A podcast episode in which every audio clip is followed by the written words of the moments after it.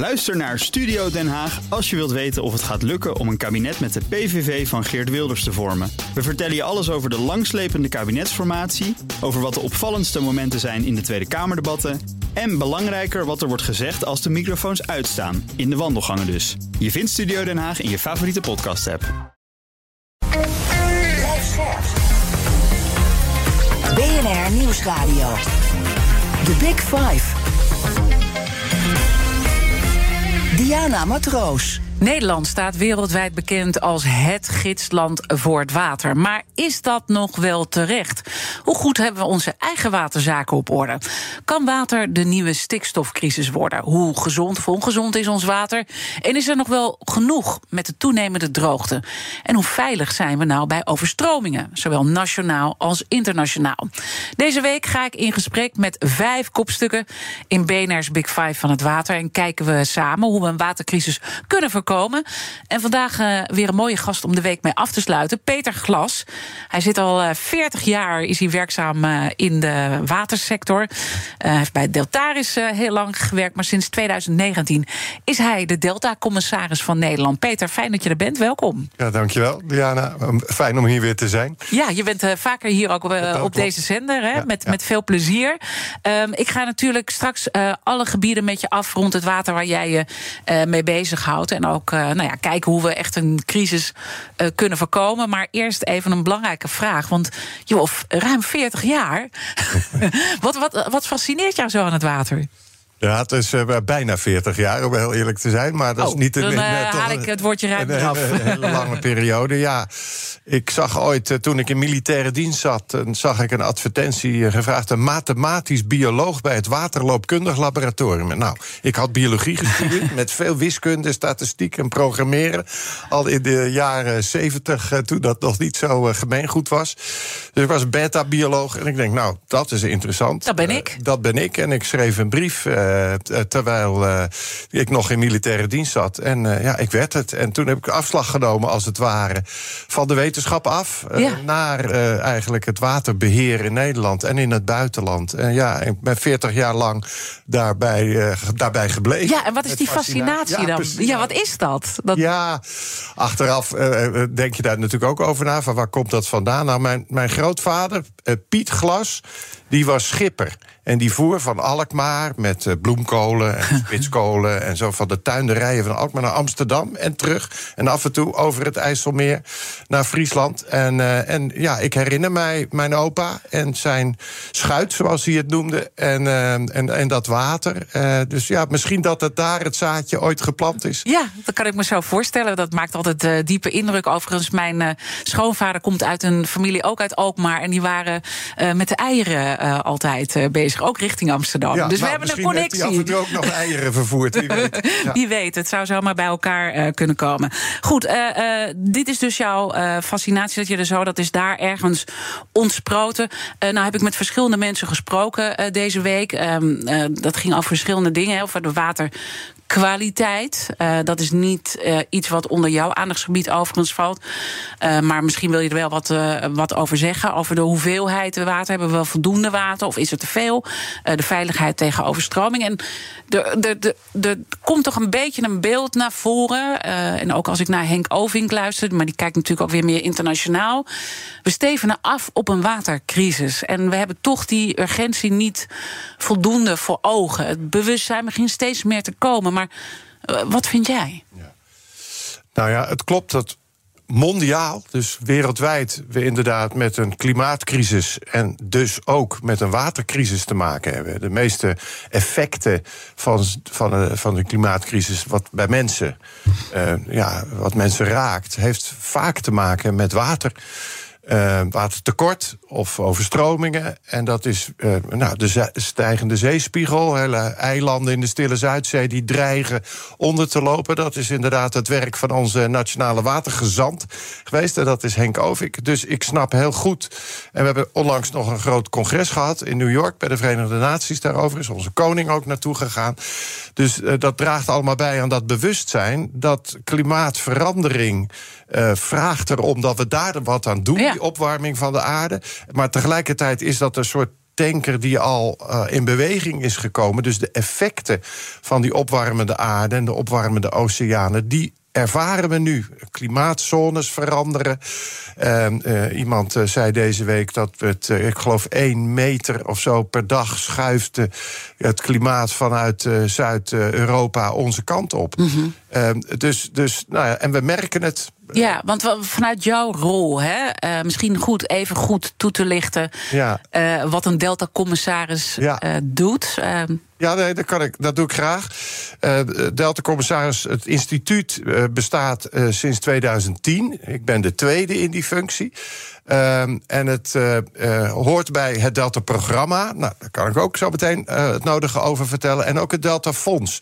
Het geldt voor de lange termijn investeringen... voor de veiligheid, voldoende water... en hoe passen we ons aan aan klima klimaatextremen. En, en daar is toen, uh, een, is eigenlijk een paar jaar daarvoor, in 2008, een rapport uitgebracht van een tweede Delta-commissie. De eerste was na de watersnood van 1953. En die kwam tot de conclusie um, van ja, we kunnen hier blijven wonen. Dat was het goede nieuws in deze Delta. Maar we moeten ons consequent op de lange termijn gaan voorbereiden. Dus zeiden ze in 2050 en in 2100. Dus dat is mijn opdracht. En er is toen ook gemeend, en door, door het parlement, het is ook in, in de wet uh, beland dat er een onafhankelijke regeringscommissaris voor moest uh, worden benoemd. En dat is best bijzonder dat het in de wet ook uh, geregeld is. Ja. Bij stikstof is dat niet zo. Nee, dat nee, daar, er zijn meerdere regeringscommissarissen ja. op tal van gebieden. en er komen er steeds bij. Af en toe wordt er weer een toezegging gedaan voor de implementatie van de omgevingswet of voor het nieuwe pensioenwetten. maar deze regeringscommissaris staat inderdaad in de wet. En dat zegt ook iets over het belang wat het parlement, uh, mm -hmm. uiteindelijk onze hoogste baas, ja. uh, daaraan hecht. En we gaan zo meteen over dat uh, Nationaal Delta-programma zeker ook praten. Hè, want het gaat over zaken als dijkversterking en ons ja. nou ja, zorgen dat die waternoodramp van 1953 zich hier nooit meer herhaalt. Hè. Over dat soort zaken gaat het. En wij zijn daar ook goed in. Hè. Ik denk dat dat ook is belangrijk is ja. om dat te zeggen. Maar de boel moet ook wel afgestoft worden. Als je dan kijkt naar naar de, het hele klimaatverhaal wat je aan het begin schetst en uh, jouw rol, en je bent nu vijf jaar bezig geweest, wat is dan waar je zorgen over maakt?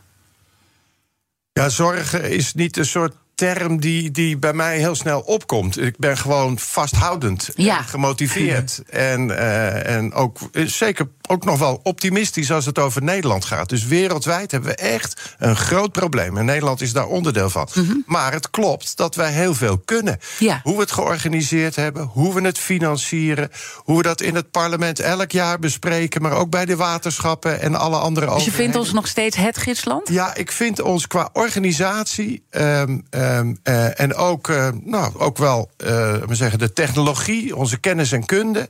als wij het niet kunnen, kan niemand het, zou ik bijna zeggen. Wat niet wil zeggen dat we niet wat te leren hebben over wat er in het verleden allemaal gebeurd is. The Big Five. Diana Matroos. Mijn gast is Delta-commissaris Peter Glas. Ik vind het uh, heel erg fijn als mensen optimistisch zijn. Uh, maar ik vind het ook erg fijn om te leren. En dat was een belangrijke opmerking die je ook maakt. Wat moeten we leren? Uh, want daar zit toch. Misschien moet ik het niet zorgen noemen, want daar hou je de, van het woord hou je niet. Uh, maar, maar wat zouden we moeten leren in de kern waarvan je zegt. Als mensen naar dit gesprek hebben geluisterd, moeten ze dat echt in hun oren knopen. Ja. Ja, dat woord zorgen, ik zeg altijd zorgen voor. Zorgen dat. In die zin ben ik helemaal voor zorgen als werkwoord.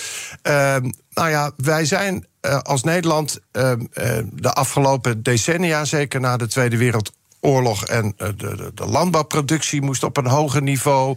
De economie draaide, ging steeds harder draaien. Transport, ook over water, werd belangrijk. Nederland is een eigenlijk een machinerie van water en waterinfrastructuur. En we probeerden het water eigenlijk zo snel mogelijk naar de zee te brengen. En nu komen we erachter dat met bijna straks 20 miljoen mensen, met al die economische activiteiten en de afhankelijkheid van het water, het drinkwater, maar ook andere functies, dat het niet meer vanzelfsprekend is dat we water in overvloed hebben. Dat er langere perioden zullen zijn met diepere droogte. En dat is ook een uitvloeisel van die klimaatverandering, zijn we inmiddels achtergekomen. Dus we zullen het water meer moeten vasthouden. -hmm. Als het valt, vooral in de winter. Uh, dus water vasthouden uh, op alle plekken in de bodem, laten inzinken, zodat we dat kostbare, prachtige, schone drinkwater uh, en, al, en industriewater ja. kunnen winnen, ook voor de natuur en de landbouw. Dat is de nieuwe opdracht. Dus dat is wel een mindshift. Uh, uh, een, een, geweldige mindshift van water afvoeren ja. naar water vasthouden. Ja. Nou, hoe, hoe hebben we dat, hoe hebben dat zo kunnen onderschatten eigenlijk? Want we zijn er zo goed ja. in, hè, eigenlijk. Of eigenlijk, we zijn er gewoon heel goed ja. in. En, en ook als het gaat over de dijken, daar zijn we ook heel uh, nou, erg goed in. Maar hoe hebben we dat zo kunnen onderschatten? Ja, als het de tijd niet meer gebeurt, dan uh, en in, ondertussen in betrekkelijke rust. Uh, gaat het eigenlijk wel goed. Hè? Dus de waterschappen doen hun werk. En nou, het gaat bijna nooit mis.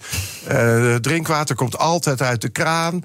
En de, de laatste echte diepe droogte in de vorige eeuw was in 1976. Nou, dat is echt dikke generatie geleden. En dan op een of andere manier, ja, als er niks misgaat of bijna misgaat, dan verdwijnt het ook een beetje uit het bewustzijn. Dus dat waar het bewustzijn van wat het betekent om een waterland te zijn, uh, in een delta te wonen, zijn we denk ik gaandeweg uh, die tijd uh, kwijtgeraakt. Mm -hmm. ja, ook omdat we het eigenlijk gewoon zo goed voor elkaar hebben. Ja, en, en dan kom ik toch wel bij de zorgenpunten uh, uit, uh, die ook door het RIVM worden geuit. Die zeggen, joh, die, die, die vanzelfsprekendheid van het water is er absoluut niet. Sterker nog, we weten gewoon niet of we dat kunnen garanderen in 2030 met hoe het er nu voor staat. Hoe, hoe kijk jij daarnaar? Nou, dat, zag, dat, dat dat watertekort of de waterbeschikbaarheid... Best dichtbij, hè? Dat, ja, nee, dat klopt ja. helemaal. Dat dat uh, uh, echt een onderwerp zou zijn naast de waterveiligheid. Uh, dat was al door die commissie uit 2008 onderkend. Dus de waterbeschikbaarheid was meteen vanaf dag één... een onderdeel van het Delta-programma. Ja. En daar is inmiddels honderden miljoenen geïnvesteerd in wat ik net zei: van hoe kunnen we het water vasthouden in de kleine slootjes en beekjes en, en reservoirs, et cetera, et cetera. Water weer de bodem in. Maar de drinkwatersector heeft inderdaad de stormbal uh, gehesen en zegt: ja, op uh, bepaalde plekken uh, komen we al tekort.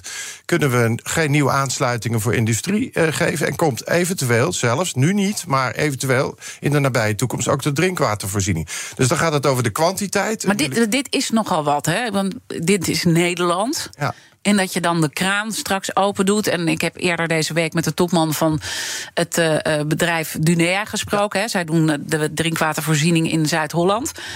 Ja, die zijn allemaal al noodscenario's aan het maken. Wie ze uh, minder water gaan geven. Uh, straks dan is de druk van het water misschien minder. En op een gegeven moment wordt het drup, drup, drup. En op een gegeven moment is er geen water ja, meer. Ik juich dat toe. Die scenario's voor die toekomst. Ook slecht weerscenario's. In de financiële sector geldt dat. Uh, maar ook in de watersector. Ook wij doen stresstesten.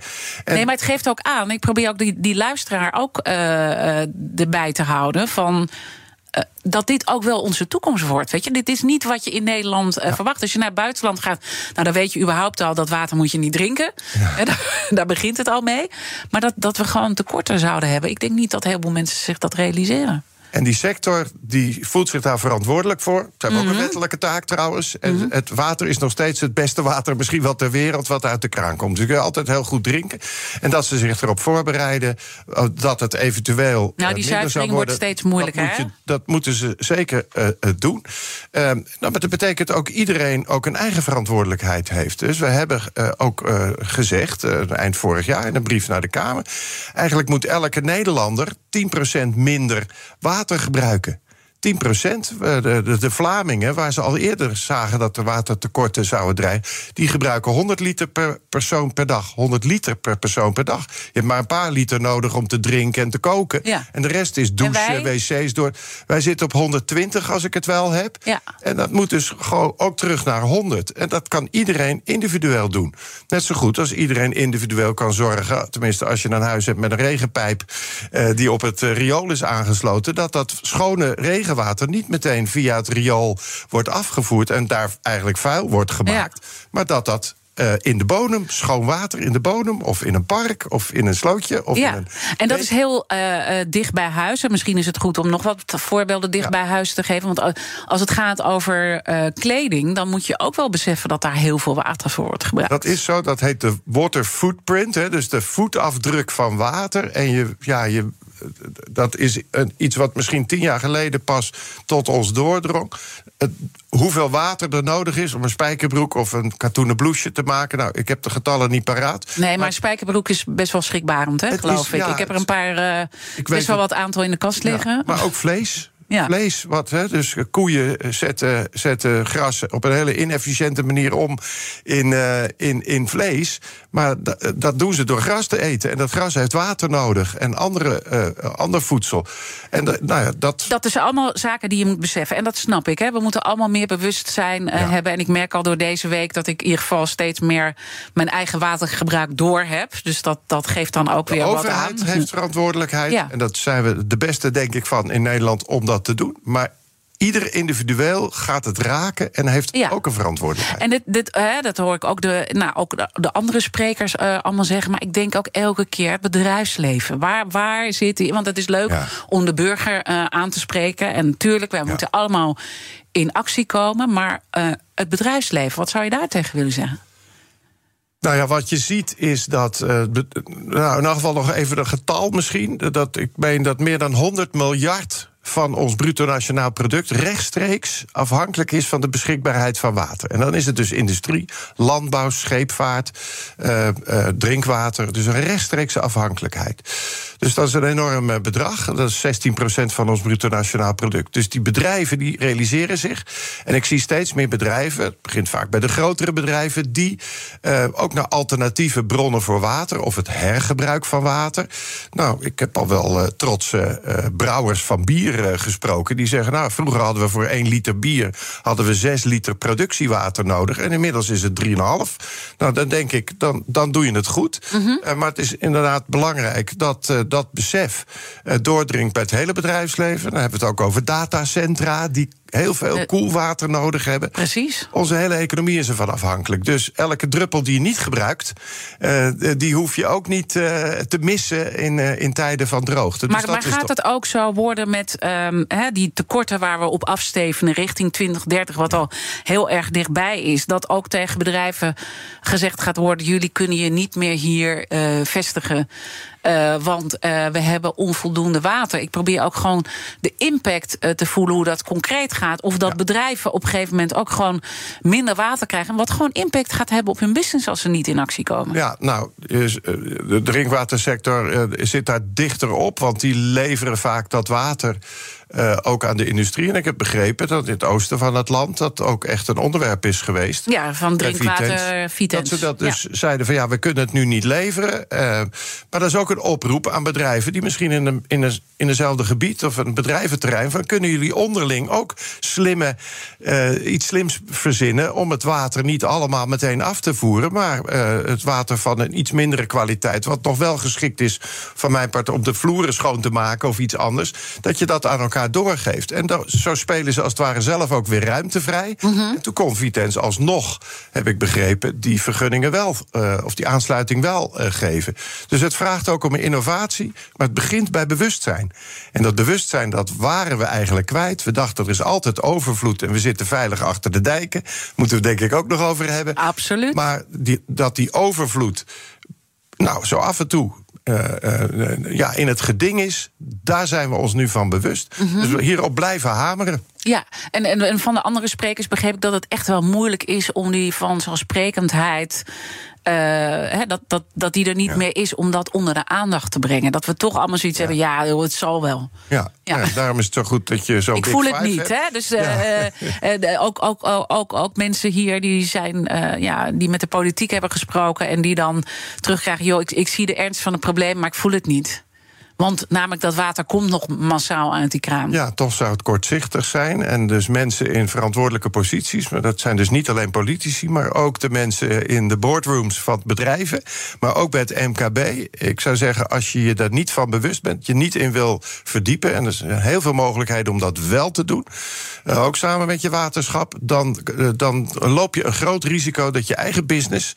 of je eigen wijk of je eigen straat op een gegeven moment geraakt wordt. Dus ja, kan niet anders dan oproepen, maar ook gegevens, informatie en handelingen van de overheid bieden om uh, gezamenlijk uh, deze, nou, deze crisis die er aan zou komen, als we dat allemaal niet deden, om dat te voorkomen. Dat is de opdracht. Mijn eh, gast vandaag is Peter Glas. Hij is Delta-commissaris van Nederland. Neemt in uh, eind dit jaar afscheid. Uh, na vijf jaar Delta-commissaris te zijn geweest. En hij heeft vast nog wel meer belangrijke boodschappen. Ook als het over onze dijkversterking gaat. Blijf luisteren. Ook Diana Matroos vind je in de BNR-app. Ja, inderdaad. Je kunt live naar mij luisteren tijdens de Big Five. Ook handig in de BNR-app. Breaking nieuwsmeldingen, maar ook het allerlaatste zakelijke nieuws. En je vindt in de app alle BNR-podcasts, waaronder Wetenschap Vandaag. Download nu de gratis BNR-app en blijf scherp. Blijf scherp. BNR Nieuwsradio. The Big Five. Diana Matroos. Welkom bij Tweede Half Uur. Deze week praat ik met vijf kopstukken uit de wereld van het water. Eerder deze week sprak ik erover met de speciale watergezant van het kabinet, Henk Ovink, over het gevaar voor een nieuwe watercrisis. En ik sprak ook met verantwoordelijk minister Mark Harbers. Het is allemaal terug te luisteren via onze BNR-app. Mijn gast vandaag is Delta-commissaris Peter Glas. Een komend half uur wil ik in ieder geval nog uh, twee onderwerpen met je bespreken. Hoe we ons land moeten inrichten, uh, zodat we die gevolgen van klimaatverandering uh, aan kunnen. En hoe veilig we zijn achter de dijken. dat is een belangrijk punt waar we eigenlijk waren gebleven. Hè. Dus laten we daar ook mee starten, want dat is ook een belangrijk onderdeel van jouw werk en van het Nationaal Delta-programma. Voor de mensen die denken: Nationaal Delta-programma, help me even. wat, wat houdt het ook weer in het kort in? Elk jaar uh, geef ik een advies. Um, en dat advies geef ik niet als Peter Glas, de Delta-commissaris, maar echt samen met waterschappen, gemeenten, provincies en verantwoordelijke uh, ministeries. Dus is nationaal, daar zit dat woord ook in. Is echt een samenwerking van nou, hoe ligt het land erbij en wat is er nog nodig om het veilig te houden, om voldoende water te hebben. En inderdaad ons land in te richten voor die klimaatextreme, dat weer wat extremer wordt. En dat gaat elk jaar, gaat dat op Prinsjesdag, gaat dat met de begroting van het ministerie van Infrastructuur en Waterstaat naar de Tweede Kamer. Dus de Tweede Kamer kijkt er ook elk jaar naar. Ik vind dat ontzettend belangrijk uh, dat ons parlement uh, zich ook bewust is. Uh, natuurlijk, alle Nederlanders moeten zich bewust zijn van wat het betekent om te leven in een delta. Maar dat doen we elk jaar. En er zitten ook veel ja, begrotingsconsequenties aan. Het Delta Fonds, daar zit nu zo'n ongeveer zo'n 20 miljard gereserveerd om te investeren hierin. En ook in onderhoud van onze deltawerken bijvoorbeeld. En dat loopt dan tot uh, ja, elke keer 14 jaar vooruit, tot uh, 2036. Maar we kijken ook naar 2050. Het is vooral lange termijn dus. Het en dat is lijkt lange me termijn. Uh, Ja. ingewikkeld. Ook als Ja. we kijken naar het hele politieke verhaal. Die zijn toch vaak op de kortere termijn gericht. Ja, ja. Merk je dat? Ja, toen ik vorig jaar eh, met de Kamerleden sprak, eh, ehm, die hadden het Delta-programma ook gelezen. Toen zei een van die Kamerleden ineens. Goh, we hebben het ineens met elkaar over de lange termijn. Dat doen we hier niet elke dag. En ik zeg, nou, hou dat vast, die Ja, gedachte. ja. Want het is ook vooruitzien regeren. En niet alleen maar de waan van de dag, die is belangrijk wellicht.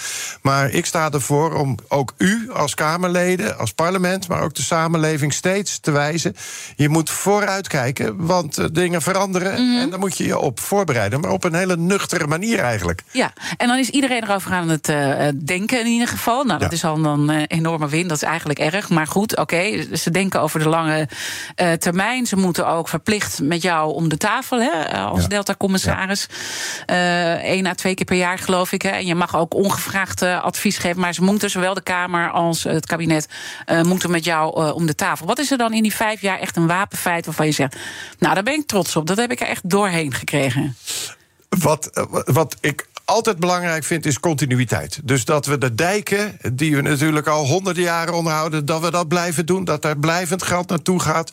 Die continuïteit is ontzettend belangrijk. Daar is dat voldoende water is erbij gekomen, maar ook hoe, hoe kijken we nou naar onze leefomgeving? En ik denk dat daarover nadenken, de, de woningbouwopgave van, eh, van ons land, waar Hugo de Jonge als eh, minister voor staat, en die zegt eh, 900.000 woningen tot 2030. Eh, nou, het blijkt ingewikkeld te zijn om ze überhaupt te bouwen. Maar ze, als je ze bouwt, zeker nieuwbouw, maar ook in bestaande stedelijk gebied, als je gaat verbouwen, dan ligt het er voor 100 jaar misschien wel, 50 of 100 jaar. Dus dan moet je die klimaateffecten eh, moet je al meenemen vanaf dag één.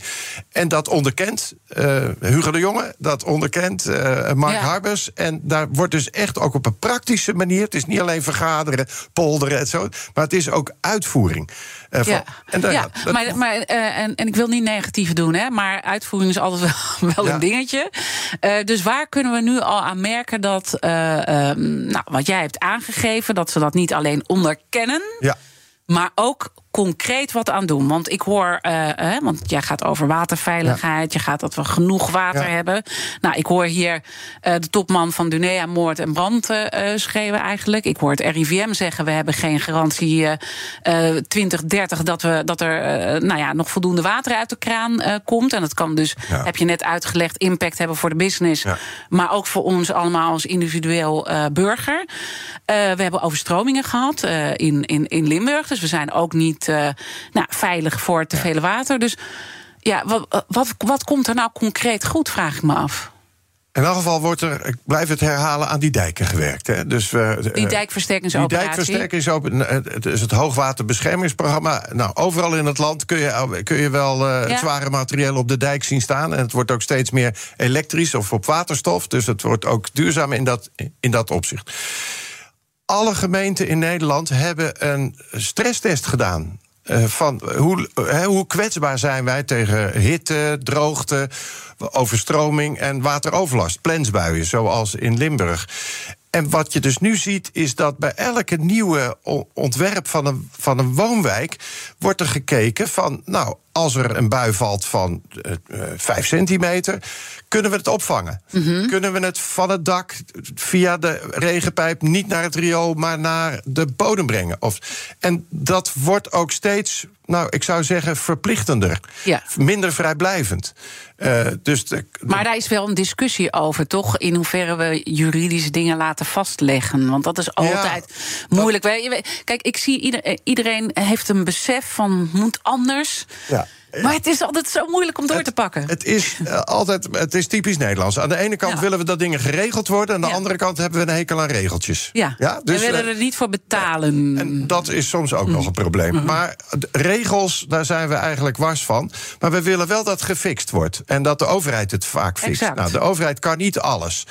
Dus dat betekent dat je een gezamenlijke verantwoordelijkheid hebt. En dat we dus hebben gezegd. En overigens, ik sprak met Bouwen Nederland al een paar jaar geleden. En die zei: Doe ons maar een aangepast bouwbesluit. waarin staat hoeveel regen we moeten kunnen opvangen. Of hoeveel schaduw er moet zijn uh, op een hete zomerdag. Want dan weten wij waar we aan toe zijn. Kunnen we onze innovatie daarop richten. En dan hebben we een level playing field. Hè, gelijk speelveld bij aanbestedingen. ik spreek wethouders. Uh, en veel wethouders die zeggen: Nou, geef mij maar een aangepast bouwbesluit. Dan weet ik waar ik aan toe ben. En dat scheelt me. Nou, soms ook in het gesprek met de gemeenteraad. Uh, maak je dan snellere stappen.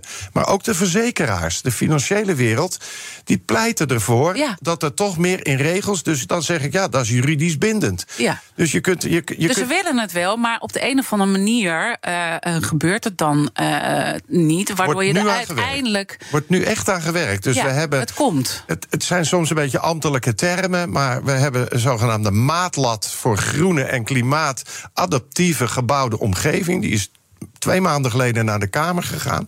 Het uh, gesprek over van wat betekent dat dan ook juridisch is volop aan de gang.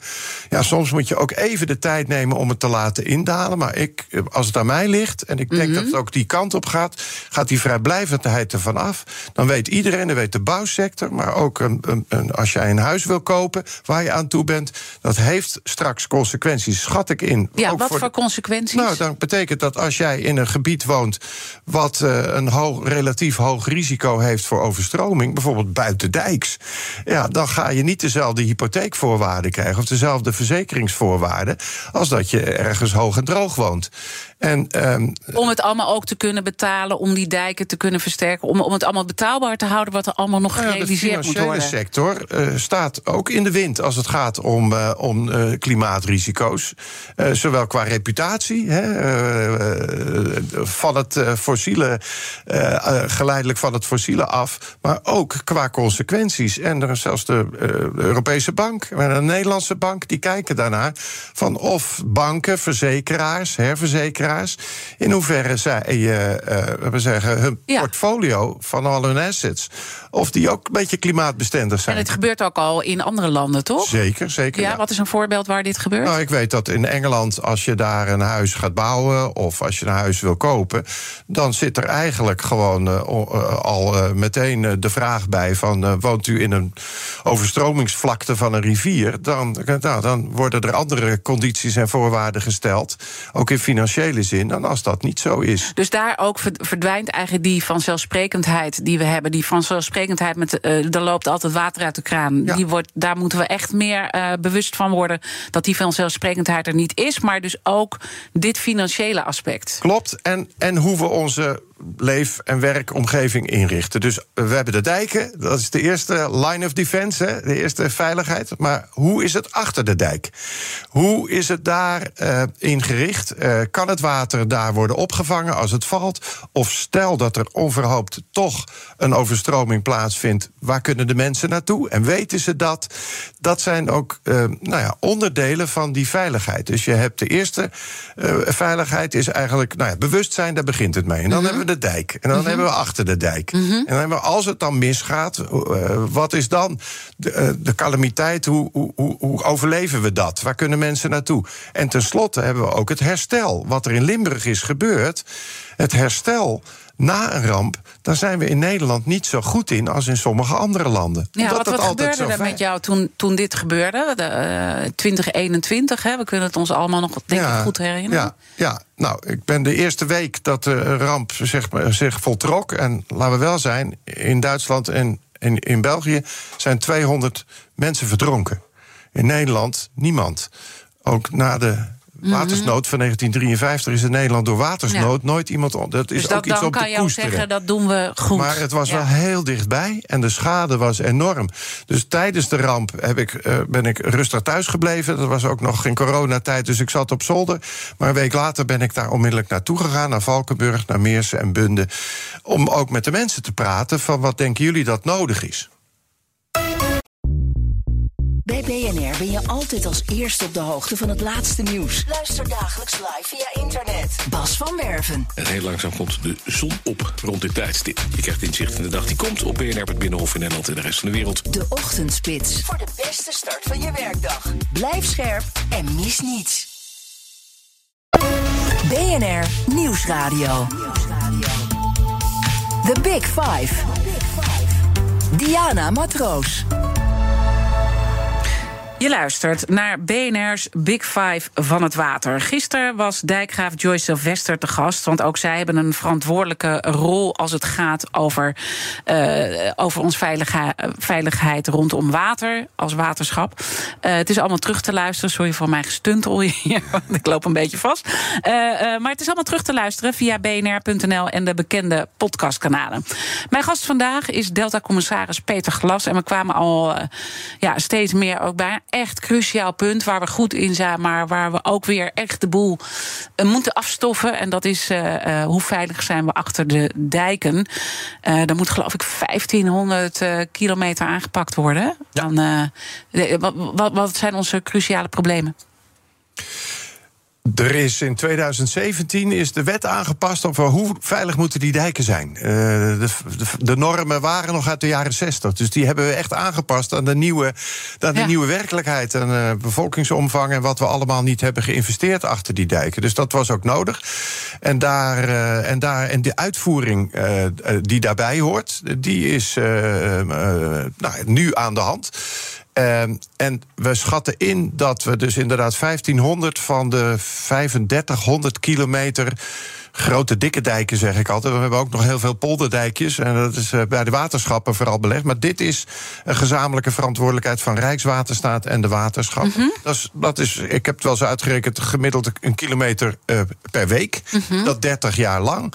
Um, en dan in 2050 voldoen al die dijken aan de normen die we eigenlijk al vooruit hebben gepland. Dus vooruitkijken is het, oh, hè, dat zit in de, het hart van het Delta-programma. Dus we hebben eigenlijk normen bedacht die gelden voor voor 2050. Dus dat betekent, terugredenerend, die dijken nu niet onveilig zijn. Ja. Ja, hartstikke veilig. En er wordt ook elk jaar, elke meter wordt bekeken. Maar we bereiden ons al voor naar de toekomst toe. En zo, Ja. kilometer voor kilometer wordt dat eh, nou, op Nou ja, orde en ik gebracht. heb eh, eh, van die 1500 kilometer begrepen dat er intussen 200 kilometer voltooid is. en dat er nog 600 kilometer in lopende projecten wordt aangepakt. Maar dat of het programma afgemaakt kan worden, dat dat toch een beetje eh, de vraag is. Want iedereen moet er geld voor betalen. En je zei net ook Ja. al, er zit aardig wat eh, in kas. Maar ehm, wat er gebeurt als gevolg van prijsstijgingen, vooral sinds de oorlog in Oekraïne. Allerlei tegenvallers. Het zijn ingewikkelde eh, projecten, er zijn ook veel belangen bij betrokken. Ehm, ja, het is toch wel ingewikkeld of we dit af kunnen maken. Er staat echt wel wat op het Ja. spel, volgens mij nog. Nou, dat klopt. En met de veiligheid valt niet te sollen. Dus dan ben ik gewoon streng. En dan zeg ik, ja, als het nu tegenvalt... om eh, financiële redenen of eh, andere redenen... stikstof is een probleem... en tal van andere complicaties kunnen optreden. Soms is de inspraak ook nog wel ingewikkeld en een uitdaging. Moet je natuurlijk nooit overslaan.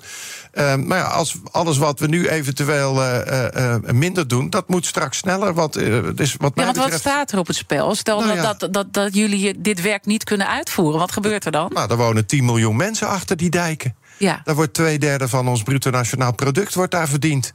Dus ja, weet je. En hoeveel kan er onder water komen te staan, gezien ook de klimaatverandering die wel gewoon gaande is? Wat, wat staat er daar? Een kwart van Nederland ligt sowieso onder de zeespiegel. Dus als we dan niet 24-7 pompen, dan is het daar al. En dat is vooral in het westen en het noorden. Dus eh, Mhm. die, eh, de polders, de oude verwijdergebieden, die staan eh, dan permanent onder water. Maar je bent een optimistisch mens, heb ik eh, gehoord. Ja. Maar, maar zit, en ja, je houdt niet van het woord zorgen. Maar is dit wel iets waar je je zorgen over maakt als we deze urgentie niet pakken? Daar moeten we voor blijven zorgen. En dat zal Ja. ik en mijn na, Ja. al degenen die na mij komen, ministers en deltacommissarissen en dijkgraven. Ja, maar hoe moeilijk is dit? Hoe moeilijk is dit om er het, het, doorheen te krijgen? Op dit je- moment is dit niet moeilijk. Het is eigenlijk van links eh, tot rechts ook in de Kamer. Iedereen zegt van ja, met de dijken, dat, dat, dat is gewoon de kern. Daar moet je Ja. sowieso mee aan de stand. Maar er komen dus, en dan zeg ik steeds, ja. tot je dienst, hou dat vast.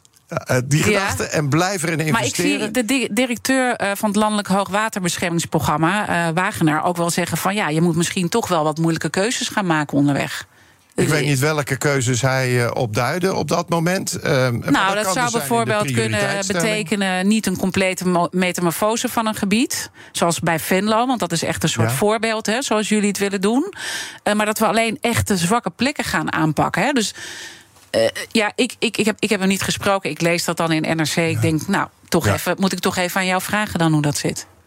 Hij is de directeur. Nee, hij is de directeur Ja. en hij voert uit wat in het Delta-programma geadviseerd wordt eh, rondom die veiligheid. Dus ik ken, hem, eh, ik ken hem heel goed. En het is goed dat hij daar ook op wijst.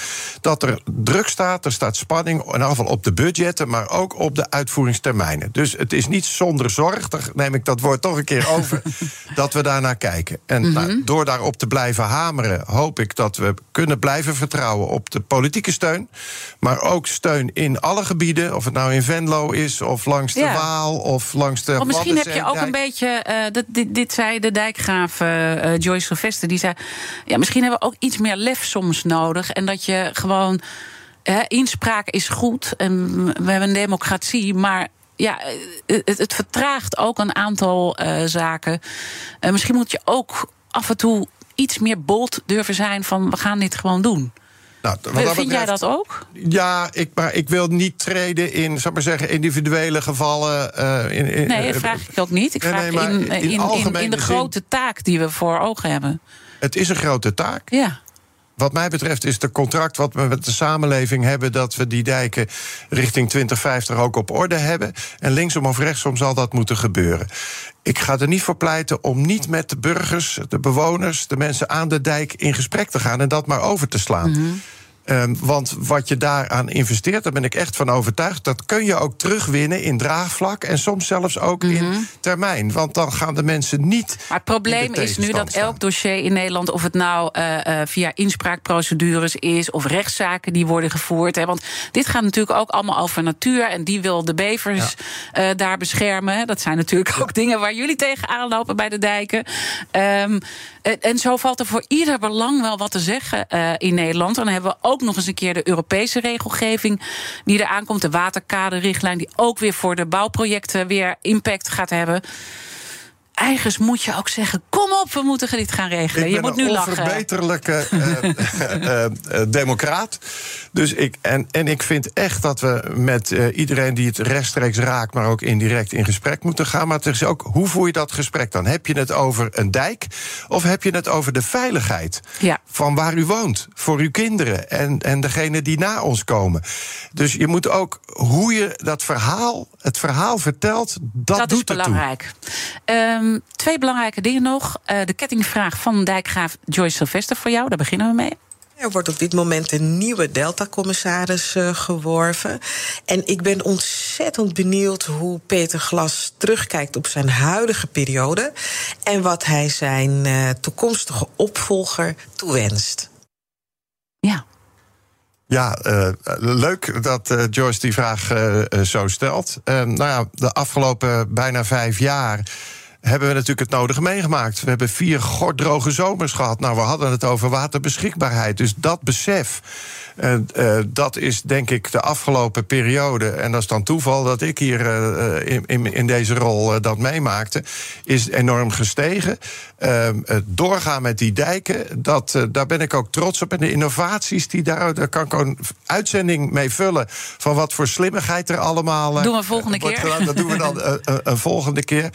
Ja, en ik noem het al eerder. Ik vond de, de watersnood in Limburg en net over de grens. Ik ben net ook weer naar de Eifel gegaan. Heb ik weer langs die beken die zo onogelijk smal zijn. Maar toen in een soort eh, ja, eh, enorme tsunami van water kwam naar de bergen af. En dat vind ik heel indrukwekkend dat we dat hebben meegemaakt. Dus ja, het weer, de, de grilligheid van het weer, dat we dat nu onder ogen zien. En dat de watersector zich moet verbinden met andere sectoren. Dat, Dat is, is iets wat de afgelopen vijf jaar eh, echt eh, heel duidelijk is geworden aan mij, maar ook aan vele anderen. En dat wens ik ook mijn opvolger toe. Die verbinding blijven zoeken, want Helder. water is echt gewoon ja, het is Hartstikke de belangrijk. basis. Ja. Wat ook belangrijk is, is de toekomst van onze luchtvaart. En daar gaat mijn collega Art Rooijakkers volgende week een, eh, een week over maken. Zijn eerste gast is Frank Oostdam, de directeur van de ANVR. De kettingvraag gaat door. Wat zou je aan Frank willen vragen? Ja, daar heb ik natuurlijk even over nagedacht. En ehm, ehm, we willen allemaal graag eh, met vakantie gaan en zo.